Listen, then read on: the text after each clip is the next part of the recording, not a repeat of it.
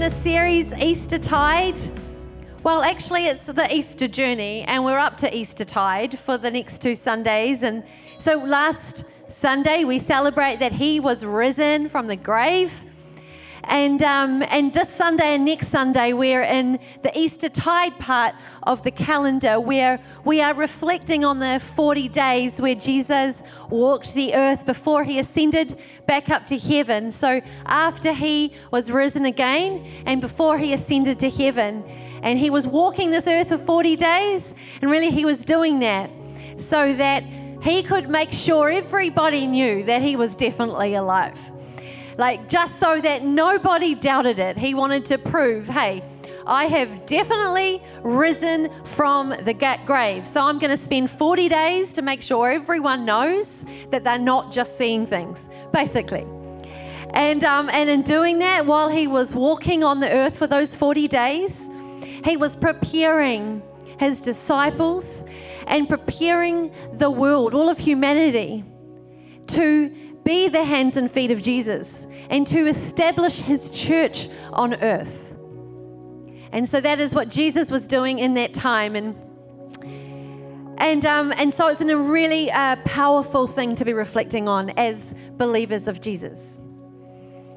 You know, this week I was thinking a little bit about um, when I was young, and I used to have this like pillow. Actually, the band, you guys are awesome, but I don't need you right now. but later, later, later, later. We love you, we love you, we love you. Um, and so, so I had this pillow. And, um, and it was just this little pillow thing, and I don't know, you know, what it was about. All I do know is that I absolutely adored this pillow and I wouldn't go to sleep without it. Like I was inseparable from this pillow.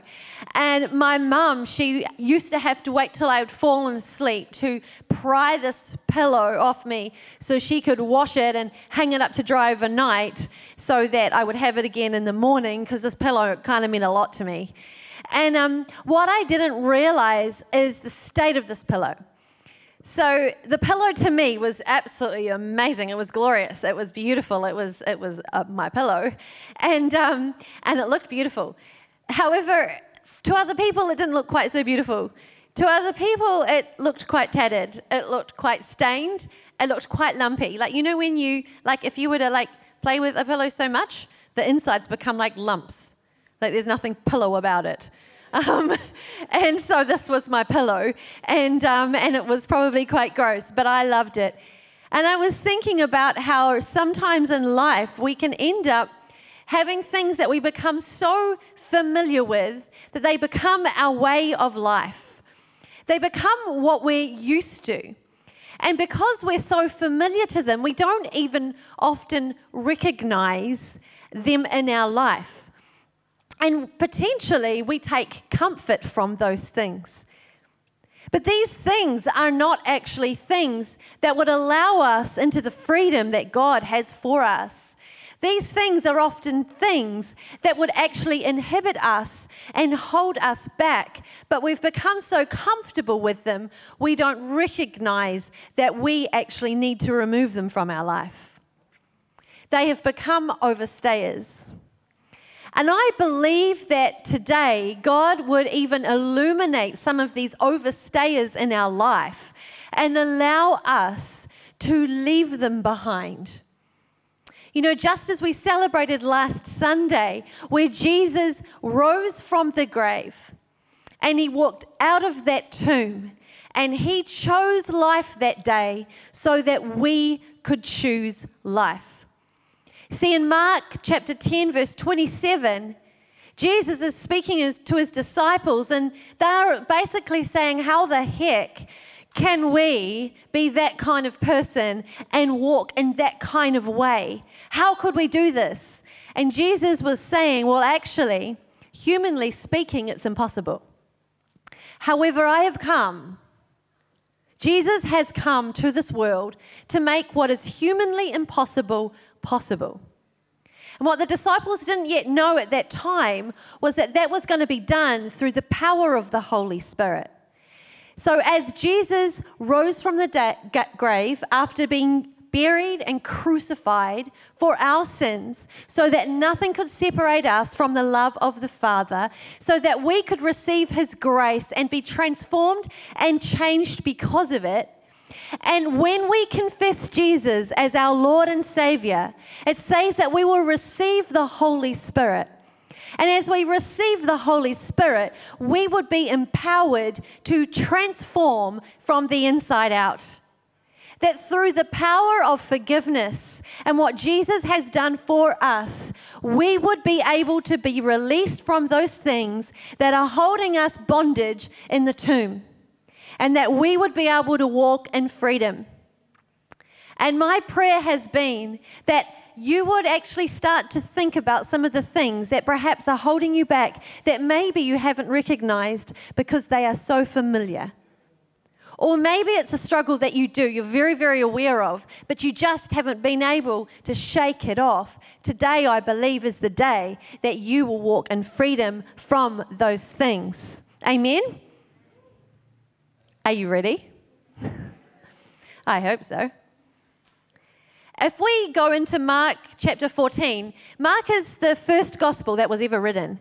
And so we're going to go into Mark. There's some incredible truths, and the message that God is bringing us through Mark is powerful and it will change your life. And I want to start here just to give you a little bit of a backstory to where we're actually going today. And so we're going to start in Mark chapter 14. And what ha- is happening here is that this is just before, like, Jesus is approaching the time where he's crucified. And so he's sharing with his disciples that someone, as Sharon mentioned before, someone's going to betray him. And um, he's also saying, by the way, there will be someone here, Peter, you will be denying me three times before the end of tonight when the rooster crows twice. And so Peter's just hearing that he's supposedly going to be denying Jesus three times. And he, you can read here that he is like, absolutely no way, not on my watch, would I ever deny you, Jesus. Three times. I would not do that. And so we can see the courage of Peter starting to, to form. And then if we go a little bit further on, in verse 43, we can see that Judas comes on the scene, the guy that's going to betray Jesus, and he walks in and he comes to Jesus and he says to the high priest and the high council and the crew, Hey, I'm going to kiss the one that you're to arrest. And so Judas comes in and kisses Jesus on the lips. This is a big deal because back in these times, it was a custom that if you were to kiss someone on the lips, it would be like they're your equal. If you were to kiss someone that is above you, you would do so on their cheek. And so when Judas kisses Jesus on the lips, can you imagine the sense of betrayal even in that moment? Because he's saying, You are my equal. I do not see you as my Lord and Savior. And so all the other disciples in that moment would have been so mad at that betrayal alone. And Peter, not only is he determined that there is no way he is going to deny the name of Jesus, but now he is wild that one of his mates has just kissed Jesus on the lips and betrayed him. And so he is full of courage and he is wild and he is determined. And it says that he literally cuts the ear off one of the slaves as they come to arrest Jesus. And so he's cut the, the ear off. He's got a lot of courage. Now, Jesus is arrested and he's taken back to the high council where he's tried and all of that kind of thing, and all of that's going on. And the disciples kind of scatter. But Peter, because you know he's got a whole lot of courage going on at the moment, he doesn't scatter because it's dangerous. It's dangerous. Like if you were seen as a disciple of Jesus in that moment, you could end up on the cross beside him. And so it's a dangerous place for Peter to be. So, still armed with courage, he's like, I am here to the end. I am not denying Jesus. I am going to be here. And so he is in the courtyard of the temples. And that those temples are the places where the wealthy lived. And so they had a lot of slaves and servants. And all the slaves and servants are around the fire in this courtyard with Peter warming their hands. And these slaves and servants would have also been the mate of the guy with no ear. So, real dangerous. So, he's warming his hands, buying the friends of the guy that he chopped the ear off. And one of the girls there says to Peter, Hey, aren't you one of the friends of Jesus from Nazareth? And Peter's like, Oh my gosh, I'm going to be found.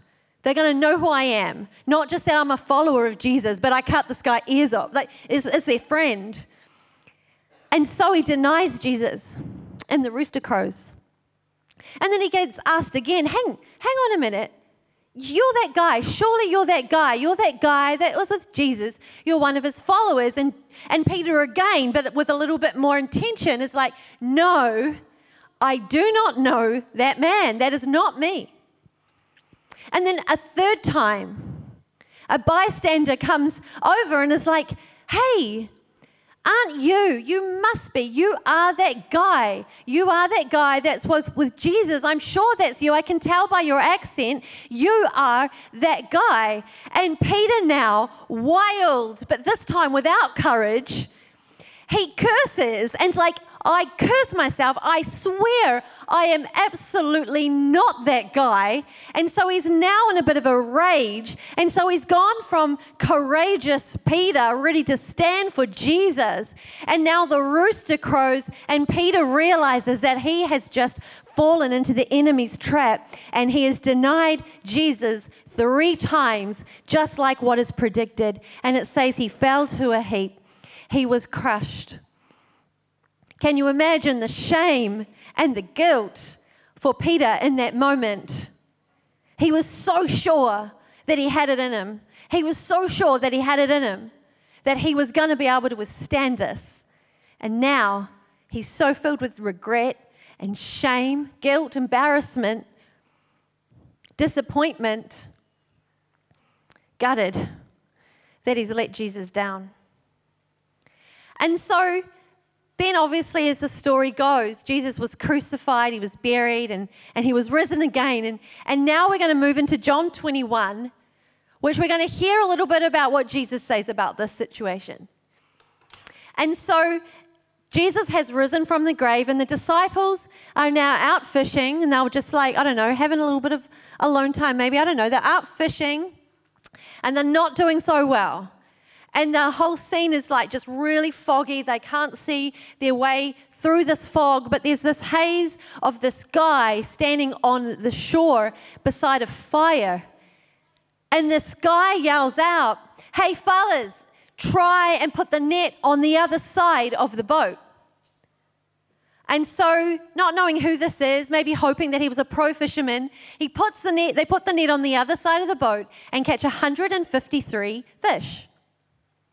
And so they've caught 153 fish. And then John, one of the disciples, looks up over at the guy on the shore and cries out, Hey, it's the Lord. And so they haul in the net and they and they're coming into shore and they're coming to see Jesus. And Peter chucks back on his tunic and he's coming out of the boat and and there's Jesus on the shore cooking breakfast for the guys and he invites them to come and eat with him. And I thought as I was reading this about how it must have felt for Peter in that moment. He's coming around this fire with Jesus, and I wonder if the scent of the smoky fire would have taken him back and that he would have relived that moment when he was around the fire in the courtyard and denying Jesus. And so now, the difference is with this fire is that Jesus is there. And it's like Jesus has recreated the scene so that Peter gets a chance to go back and replay it out again, but this time with a different outcome. Because this time he is aware of the presence of Jesus. This time he has the power of forgiveness of Jesus and he can be released from that shame. This time, he, he can act differently. He gets the power to act differently, to act in a new way, a new position out of strength and stability that only comes through Jesus Christ. And so, Peter, in this moment, is reliving that time with the fire. And this time, this time he puts it right. Jesus says, Peter, do you love me? Peter says, Yes, I love you. You are Lord. And then Jesus says, Feed my sheep. Peter again, Jesus again, Peter, do you love me? Yes, you know I love you, Jesus. You are my Lord. Well, then feed my sheep. A third time, just like when he denied Jesus a third time, Peter, do you love me? Yes, Jesus, you know I love you. You're my Lord. Then feed my sheep. And in that moment, not only is Peter released from that shame, forgiven, set his feet upon a new rock, he is set free to live out the purpose that God had for him. And that's the first point that I want to raise is that Jesus has come to restore your purpose. You see, when Peter was reliving that moment, when he denied Jesus as Lord back in that courtyard, he was denying that Jesus was God, because that would have been like blasphemy back then. Because, see, in the Old Testament, the Old Testament refers to God as Lord. So to, re, to, to talk about a person as Lord would be like blasphemy. And so when Jesus says, sorry, when Peter says, You are Lord, that is the declaration of the purpose that God has on his life. Because we can read in Matthew chapter 16, where before all of the, before Peter was even aware that he was going to deny Jesus, before he did any of that, we can see the Great Commission on Peter's life. And Jesus calls him in and says, I say to you, Peter, on this rock, I will build my church. Because you see, the name Peter means rock. And so on this rock, I will build my church. And the gates of Hades, or the gates of hell, will not overpower it. I will give you the keys of the kingdom of heaven, and whatever you bind on earth will have been bound in heaven, and whatever you loose on earth will have been loosed in heaven. You think that your choices have sabotaged your future. Jesus shows us that even in our failure, He can raise us up out of it and He can set our feet on a rock that is Him. And through His releasing of us and the releasing of the shame, our purpose can be reinstated again in our lives. And just as Peter was reinstated into the very purpose and the, which is the very area that he failed in. I believe God would want to say to you today that it's often in those great areas of failure in your life that you would actually be purposed for. Because sometimes when we fail in an area, we become more determined to be the solution in that area. And so he often takes our failure, he takes our shame, and he uses it to repurpose us into the things of God for our lives. And so, Peter, feed my sheep, was a very powerful reinstatement. And so, Jesus has come to restore your purpose. The second thing is that Jesus has come for everyone, He has come for every single person. You know, maybe for you, the idea that Jesus is on the shore by the fire waiting for you makes you feel a little bit uncomfortable. Perhaps there's things in your life that you're like, oh, I don't feel worthy of receiving his love. I, I don't feel worthy of that kind of relationship that Renee's talking about. I feel like there's this gap, and I just feel uncomfortable about approaching Jesus. Well, Jesus came for every single person here in this room right now. He came for everybody. And so, if we look back into the time of when Jesus was actually being crucified, we can see proof of God saying, Hey, like, listen up. I need you to know that Jesus died for you. He died so that there would be no more gap, no more discomfort in you being able to approach Him and receive the forgiveness and freedom for your life. And so there's three characters in the Bible that I just want to bring to your attention right now, hopefully to prove to you that yes, He's died for you. And the first one is in Barabbas. Barabbas was actually the guy that was destined for the very cross that Jesus was crucified on. So Pilate, he was like the, the top dog, you know, and he was the guy that was saying to all the crowds, like, I am happy to exchange this guy Barabbas. So he was a revolutionary guy that literally tried to overthrow the government and was like murderous and an absolute tyrant, apparently, according to Matthew. And so he was this crazy criminal, and he literally said, I will exchange Barabbas, this crazy criminal, this murderer, this revolutionist, for Jesus. Jesus, you know, about love and about hope. And the crowd was like, Crucify him. And so the story goes that Jesus went to the cross reserved for Barabbas, reserved for a guy that was all about hate and murder, and he took the cross instead.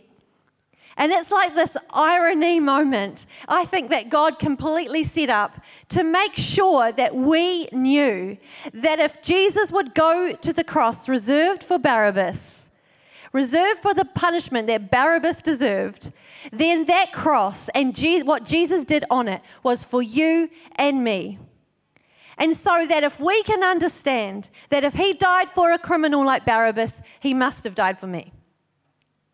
And maybe you're like, okay, yeah, yeah, yep, okay, Renee, but I'm still feeling that gap.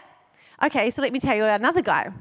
There's this guy called Joseph from Arimathea. Now, Joseph from Arimathea was part of the high council. He was literally the part of the crew that sentenced Jesus to crucifixion. So he was like one of those guys. And after Jesus had died on the cross, he went to Pilate and he was like, Hey, I want to bury Jesus. Now, this was a massive, this is a big deal. Because see, in Matthew 27, verse 57, it tells us that Joseph from Arimathea actually buried Jesus in his family tomb. And according to Jewish custom, this was not okay. Because you are not allowed to bury an executed criminal in a family tomb for up to 12 months. And then basically you can go and gather the bones and then you can put it in your family tomb. But until then, you're not supposed to do that. And so Joseph was saying in this act, I want to let the world know that what I believe is that he was not a criminal, but he was the Son of God and he is part of my family, and I am burying him in my family tomb as a statement to say where my heart is. And so we can see a guy with a changed heart and so Jesus died for the persecutor. And you know, the first conversion is this Roman centurion who's standing before the cross after just nailing Jesus to the cross. He looked at Jesus and he had a conversion moment. Surely this is the Son of God. The first person to be converted was the guy that nailed Jesus to the cross. So if that is not enough to let you know that Jesus has come for everybody, then you need to talk to me afterwards. Because I am telling you that He came from the, for the persecutor, He came for the criminal, and He came for the backslidden Christian like Peter. And so Jesus is for everybody. He walked out of the tomb and He chose to live so that you could choose to live, every single one of us. And the third thing that Jesus has come for is that Jesus has come to deliver. It says, Mark 14, verse 37, then he returned to his disciples and found them sleeping. Simon, he said to Peter, so Peter was renamed Peter, used to be Simon. Simon, he said to Peter, Are you asleep? Couldn't you keep watch for one hour? Watch and pray so that you will not fall into temptation. The spirit is willing, but the flesh is weak. You see, here Jesus is warning Peter by the way, I know that you're going to think that you have everything you need to be courageous and not to deny me in that hour. And he's saying, your spirit is willing, like it's what you want, but your flesh is weak. Your flesh is weak. And so, what Jesus is presenting here is that we need the power of something greater than us to overcome those trials, those moments in our life where we just can't seem to make those good choices, or we just keep stumbling on the same thing, or we keep acting out of that same anger or fear or control or whatever it is that just seems to stick around like that tatty comfort blanket or pillow in my case. And so we just can't shake those things off. But Jesus has come and died so that when we confess Him as our Lord and Savior, we would receive the Holy Spirit, which would forgive us and release us and empower us to be transformed and to walk in freedom and walk in life and choose life as Jesus has chosen as well. You know, I remember a time where um, I had just given birth to my son. Well, actually, it was, it was months later, and um, Steve was, was drumming at church, and so he was already at church, and I was just at home and supposedly getting ready to go to church and that kind of thing. But the challenge was was that I had been going through a lot of like bad health in that time, and unbeknown to me, what was happening was I was actually suffering from postnatal depression. And so I am slipping further, further into this depression. And to be honest, I don't think I fully recognized it. It was like that familiarity that I was talking about before. It just started like being what, what was normal, like the way of life. This is just what it is. And so I was slipping into, into a depression. And there was this moment, and I was trying to get ready for church, and I'm literally just in a just I don't know, like an absolute mess, like fallen on the floor, like this ridiculous, crazy mess. And I'm like, what the heck is wrong with me? And God says to me in that moment, Renee, you have postnatal depression. Stand up, put the first thing you see on, and get to church. And so I stood up and I got dressed and I picked up my baby boy and I walked into church. And by this time, church had nearly finished. And I walked up the front, and it was like this moment where the preacher had said, Come to the front for prayer. And I don't even know what the heck he was asking you to come to the front for, but I went anyway. And I walked up to the front, and I said to one of the pastors there, I said to her, I have postnatal depression, and I've come to be healed. She prayed for me. And I literally started just crying and sobbing. It was like I cried out all of the depression. And then I was filled by the Holy Spirit. I was filled to overflowing, and I had this joy burst up in me. And I literally kind of giggled. And it was just because the joy of the Lord, the spirit of joy came inside of me. And I had a smile that I literally couldn't rub off for like at least 24 hours, was stuck. And I just couldn't. It was kind of weird, but that was just what it was. And so I was healed from depression in that moment. Yeah, come on, give glory to God. Give glory to God. And then I've been through another journey that looked quite different, where I was in a lot of pain and grief and hurt. And the band can join me again now.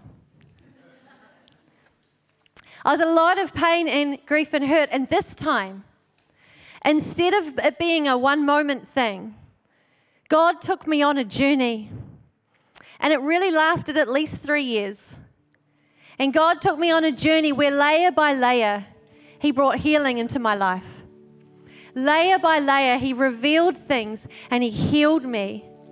And He walked me through this journey of healing of this pain. And yes, for sure, the first healing was way easier. And the second healing was way more difficult. However, it was the second journey that had God had shaped my character in. It was the second journey that makes me who I am today. It was the second journey that has given me a determination to stand for the very thing that I was hurt from. It is the second journey that has given me a reinstated purpose. And so maybe for you, walking out of the grave today would be a one step moment where God's going to heal you. And I am so thankful to God for that. Or maybe for you, it's going to be a mini step moment that will start today. And that if you stick with Jesus, and if you make sure you have godly people in your life, if you come to church every Sunday, I came to church every Sunday because I was determined that I would be healed. And if you are a person that that's, gonna, that's what it's going to take, then I want to say to you the freedom is worth it. It is worth the wait. And so today, together, we're going to choose life because Jesus first chose life.